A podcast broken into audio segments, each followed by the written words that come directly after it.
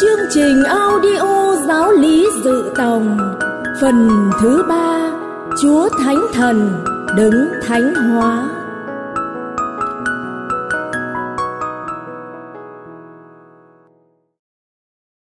Bài 23: Đặc tính Hội Thánh Công giáo.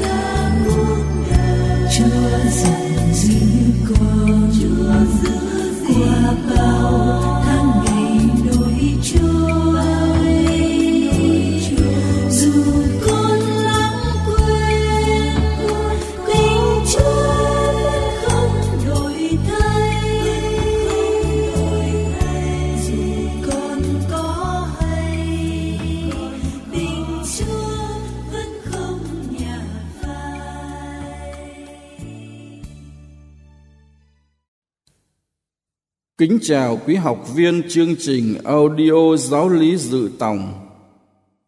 Chúng ta đã tìm hiểu về mầu nhiệm hội thánh trong bài giáo lý số 22 vừa qua. Được gọi là mầu nhiệm vì hội thánh không chỉ có tổ chức bề ngoài, nhưng trước hết là thực tại thiêng liêng bắt nguồn từ Chúa Ba Ngôi. Thật vậy, hội thánh đã được chuẩn bị từ trong Cựu Ước, được Chúa Giêsu thiết lập trong Tân Ước và được Chúa Thánh Thần giới thiệu vào dịp lễ Ngũ Tuần. Tuy sống giữa thế gian nhưng hội thánh không hoàn toàn lệ thuộc vào thế gian. Hội thánh có sứ mạng loan báo tin mừng và thánh hóa thế gian, đồng thời trở nên dấu chỉ và dụng cụ của Chúa Kitô nhằm cứu độ mọi người. Hôm nay, bài giáo lý số 23 giúp chúng ta tiếp tục tiến sâu hơn vào bầu nhiệm hội thánh qua tìm hiểu 4 đặc tính của hội thánh: duy nhất, thánh thiện, công giáo và tông truyền. Qua bài giáo lý này, chúng ta sẽ hiểu hội thánh hơn, yêu mến hội thánh hơn và hạnh phúc hơn trong ơn gọi làm con Thiên Chúa và con hội thánh. Giờ đây, kính mời quý vị bước vào bài giáo lý số 23 với tựa đề Các đặc tính của hội thánh. Trước hết, kính mời quý vị cùng lắng nghe lời Chúa.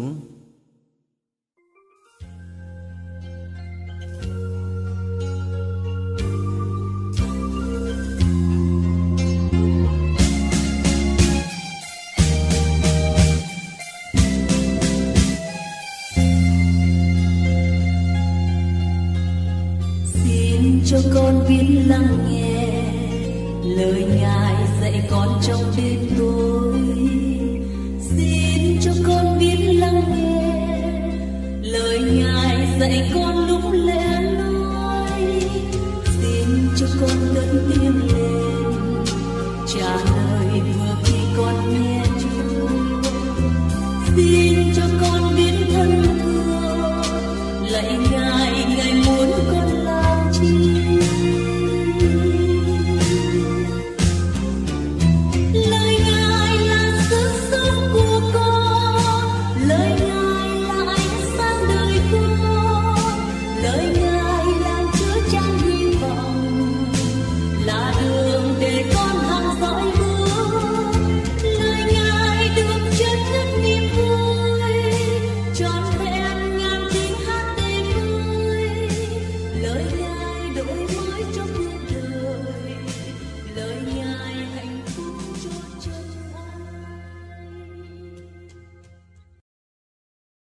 Lời Chúa trong Tin Mừng theo Thánh Gioan. Khi ấy Chúa Giêsu nói rằng: Lạy Cha, xin cho họ được hoàn toàn nên một. Như vậy thế gian sẽ nhận biết là chính Cha đã sai con và đã yêu thương họ như đã yêu thương con.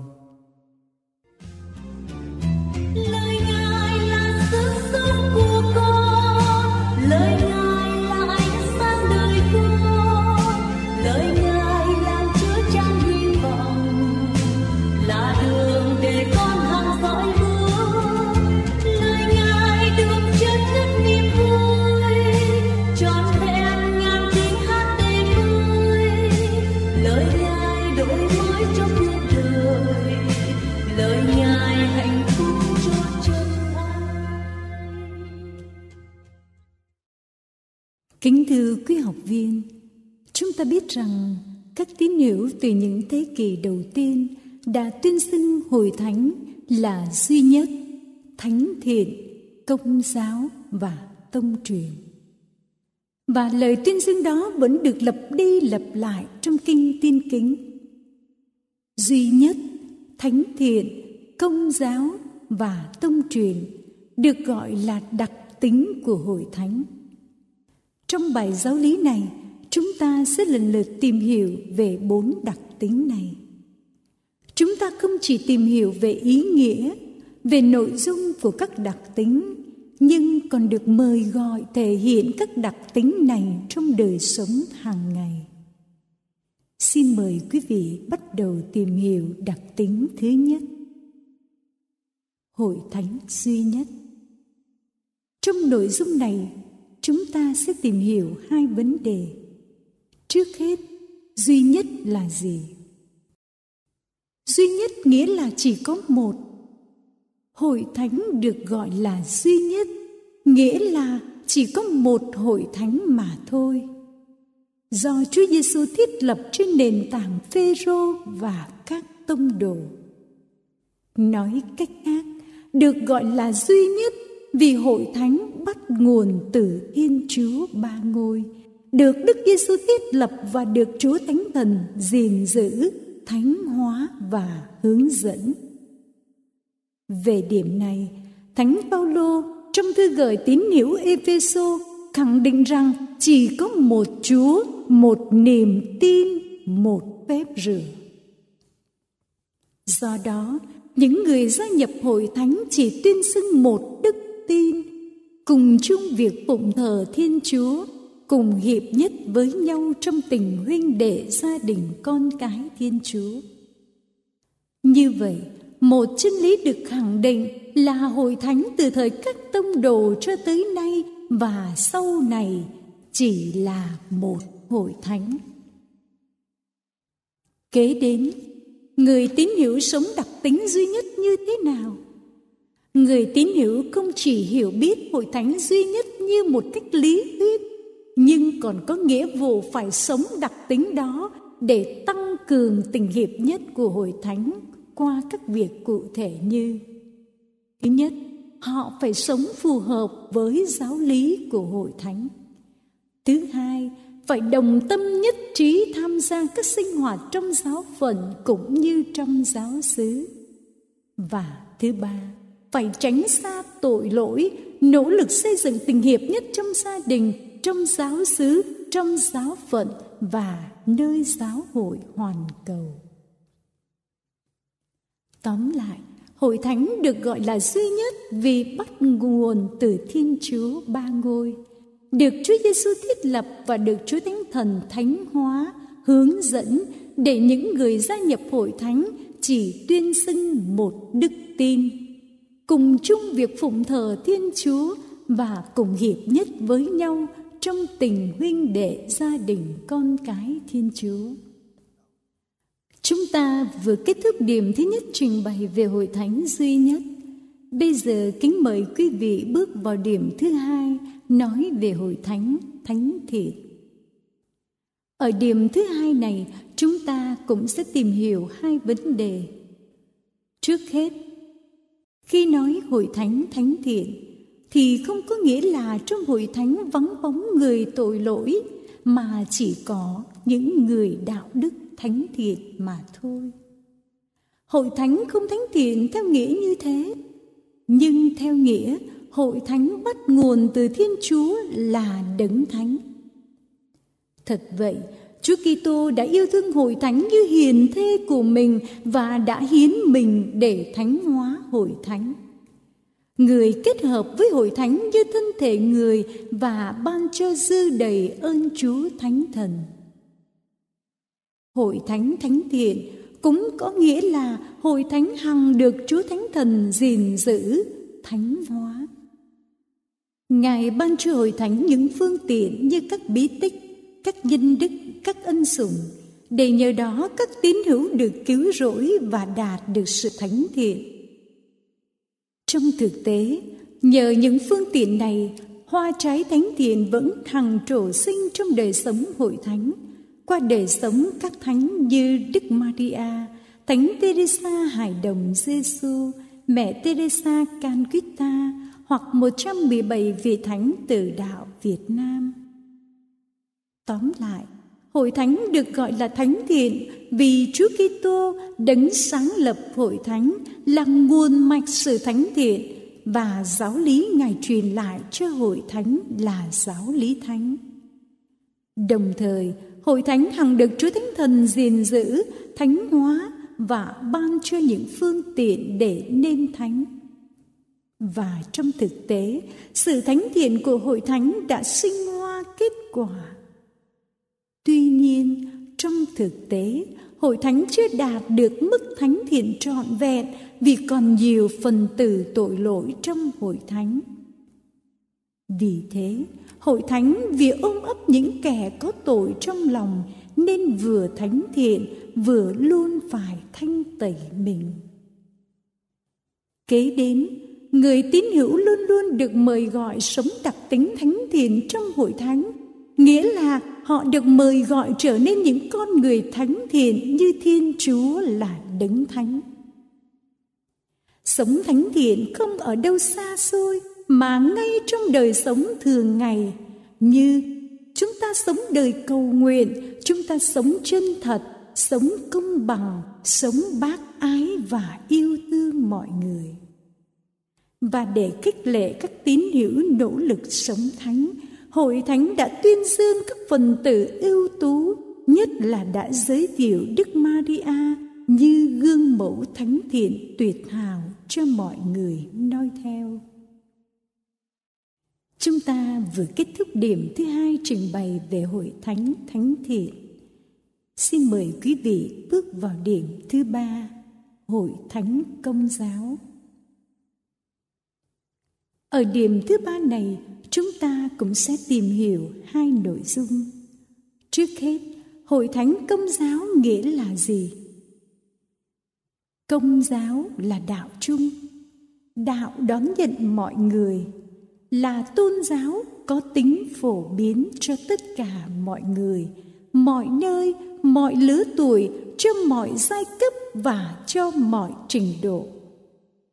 Nói cách khác, Hội Thánh công giáo có nghĩa là Hội Thánh được sai đến với mọi dân tộc, để quy tụ toàn nhân loại dưới quyền thủ lãnh duy nhất là chính Chúa Giêsu Kitô. Tin mừng cho chúng ta thấy Chúa Giêsu có nhiều lời nói và hành động diễn tả tính công giáo của Hội Thánh. Chẳng hạn, khi còn đi rao giảng tin mừng, Chúa Giêsu nói với người Do Thái rằng: "Tôi còn có những chiên khác không thuộc đàn này, tôi cũng phải đưa chúng về." Rồi trước khi về trời, Ngài nói với các tông đồ rằng: "Anh em hãy đi đến với muôn dân, làm phép rửa cho họ nhân danh Chúa Cha, Chúa Con và Chúa Thánh Thần." Ngoài ra, tin mừng cũng cho thấy ý định của Chúa Giêsu là muốn tất cả các dân khác cũng tham dự vào Hội Thánh, chứ không phải chỉ có Israel. Chẳng hạn có lần Chúa khen ngợi lòng tin của viên đại đội trưởng là người ngoại giáo. Hay Chúa đã gặp gỡ người phụ nữ xứ Samaria bên bờ giếng Gia-cốp. Và Chúa vượt biển sang vùng đất dân ngoại để rao giảng. Kế đến, vì Hội Thánh là công giáo, nghĩa là cho tất cả mọi người và mọi nơi, nên Hội Thánh luôn chia sẻ nguồn ơn cứu độ này cho tất cả anh chị em đồng loại của mình, mà không loại trừ một ai. Đó chính là sứ vụ truyền giáo mà Hội Thánh hằng hoạt động, đi đến các dân tộc để rao giảng tin mừng cứu độ. Vì thế, tất cả các Kitô hữu đều có bổn phận tham gia vào sứ mạng loan báo tin mừng của Hội Thánh. Hội Thánh luôn đón nhận tất cả mọi người thuộc mọi quốc gia, mọi dân tộc, mọi tầng lớp. Hội Thánh tôn trọng văn hóa của họ, đón nhận mọi truyền thống tốt đẹp vào gia tài tinh thần của mình, miễn là chúng không trái với đức tin. Chúng ta vừa kết thúc điểm thứ 3 trình bày về Hội Thánh công giáo. Xin mời quý vị bước sang điểm thứ 4, cũng là điểm cuối cùng của bài giáo lý hôm nay, nói về Hội Thánh tông truyền. Hội Thánh tông truyền cũng tương tự và giống như các điểm trên. Ở điểm thứ 4 này, chúng ta cũng sẽ tìm hiểu hai vấn đề. Trước hết, Hội Thánh tông truyền là gì? Hội Thánh tông truyền có nghĩa là do các tông đồ truyền lại. Thật vậy, Chúa Giêsu đã quy tụ các tông đồ, dạy dỗ họ rồi sai đi giảng đạo muôn nơi, làm chứng về sự chết và sự sống lại của người. Giáo lý mà Chúa Giêsu dạy các tông đồ ngày xưa, nhờ Chúa Thánh Thần trợ giúp, giáo lý đó được truyền lại trọn vẹn cho chúng ta ngày hôm nay. Hội Thánh luôn sống và thể hiện tính tông truyền trong sinh hoạt của mình. Ví dụ, các đức giáo hoàng liên tục kế vị Thánh Phêrô, thi hành nhiệm vụ chủ chăn trên toàn thể Hội Thánh. Các đức giám mục kế vị các tông đồ và liên kết với nhau với đức giáo hoàng làm thành giám mục đoàn, có nghĩa vụ đối với giáo phận mình và với Hội Thánh toàn cầu. Chính những nghi thức đặt tay mà chức tư tế phẩm trật từ thời các tông đồ được trao cho một số người trong Hội Thánh để làm thừa tác viên phục vụ dân Chúa. Như thế, người tín hữu phải có bổn phận gìn giữ và bảo vệ nguyên vẹn giáo lý mà các tông đồ truyền lại, đồng thời phải không ngừng phát triển và loan truyền giáo lý đó đến tận cùng trái đất. Chính khi thực hiện những điều như thế, Kitô hữu đã sống đặc tính tông truyền của Hội Thánh. Kính thưa quý vị, chúng ta vừa lắng nghe trình bày 4 đặc tính của Hội Thánh, bao gồm duy nhất, thánh thiện, công giáo và tông truyền. Xin được tóm tắt những điều trình bày ở trên như sau. Thứ nhất, ta biết Hội Thánh là duy nhất vì Chúa Kitô chỉ thiết lập một Hội Thánh và các tín hữu đều tuyên xưng một đức tin, cùng chung tham dự việc thờ phượng Thiên Chúa. cùng tuân phục Đức Giáo Hoàng và hiệp nhất với nhau trong tình huynh đệ. Thứ hai, ta biết Hội Thánh là thánh thiện vì Hội Thánh có Chúa Kitô là đầu, có Chúa Thánh Thần gìn giữ và thánh hóa, có các phương tiện nên thánh và có các hoa trái thánh thiện. Thứ ba, ta biết Hội Thánh là công giáo vì Hội Thánh nhận mọi người ở mọi thời đại. Ai thiện tâm đều có thể gia nhập đạo công giáo.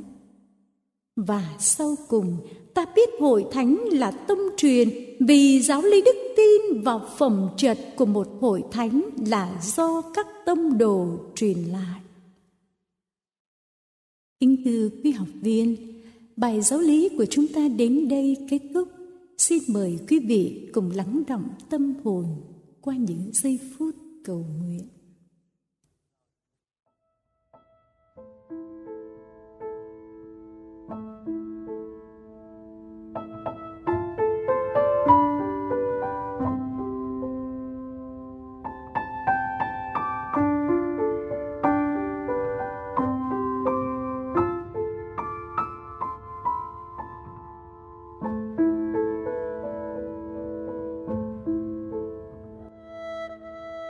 Lạy Chúa, hôm nay con vừa tìm hiểu về các đặc tính của Hội Thánh. Qua đó, con cảm nhận sâu hơn tình yêu của Chúa dành cho loài người nói chung và cho bản thân con nói riêng. Chúa đã chuẩn bị từ rất lâu lắm rồi để có được một Hội Thánh như ngày hôm nay mà con sắp sửa là thành viên.